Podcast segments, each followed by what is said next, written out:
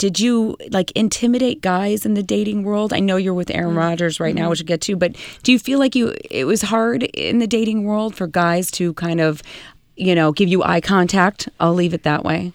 No, because I I think um, I I just don't I don't I don't think I give off that energy like when people you know I I'm I'm a talker so I get right into it. I ask people a lot of questions and and I think um, They immediately pick up that you're and I definitely feel like an I know I I know I've I've got a key that gets me in and out, but I don't feel like I live on the inside. You know, I definitely feel more on the outside. So I feel like I'm always somebody coming. I don't have that. You know, you you you mean when you meet people and there's that feeling of like, oh yes, you're. You know, when you whenever you meet somebody, they say.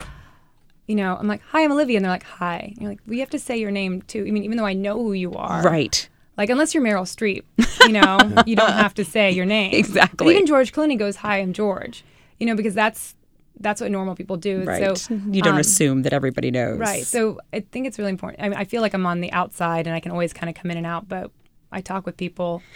And and how was how was that that how did you meet Aaron? How, what Uh-huh. was that? Because I've dated sports figures before, and I was so scared that I was going to be like a curse of the season. From what I read, they're like, "She's a blessing." I'm like, Aw. "Thank God," because I always felt like, "Eh, "Someone going to throw something at me at a game." Yeah, that's a that is. I mean, you do think about that because the fans are, or the critics or whatever, whoever it is. Um, you know, there there's a lot of passion behind it, and a lot of people Green Bay. sports. I mean, that is but you know, passion. and and I'll tell you from being in it, I'll say 100. percent It's so sweet what people are saying, but the the honest to god truth is that all of the good luck charms are on the field and in the stands. Oh, The stand. I mean, the fans there make it. I mean, you know, Aaron has, has talked about how amazing the fans are, especially this season. I mean, it's so cold out there, and So it's the you know the it's the fourth quarter, minutes left, and they're jumping up and down. And it's so important when you have the opposing team's offense out there for the the stands and the fans to get loud, and they do. And I, I mean,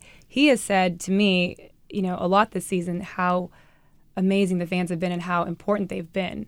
And um, so it's nice when you know it's nice if you know it's better to be a good luck charm than a bad luck charm. exactly. How long have you been with But him? I'm not. Um, I guess since April. Do you feel like he could be a future potential husband? Maybe. He is, um, without a doubt, the best man I've, Oh, I've ever known. that is so just the- sweet. he's the best. Does he let you wear his championship belt around the house? Uh, I, I, I will ask. I will ask Jenny. I- you, but he's, he's, you know, he's, if you tweeted that picture, it would be the be it'd be viral in a second. yeah, he's a. I, I think I. What I gather from him is that um, he's not precious about any of his. You know, you could you could borrow his trophies. I'm sure, and Oh. he'd be like, sure, okay. You guys seem like a really good match.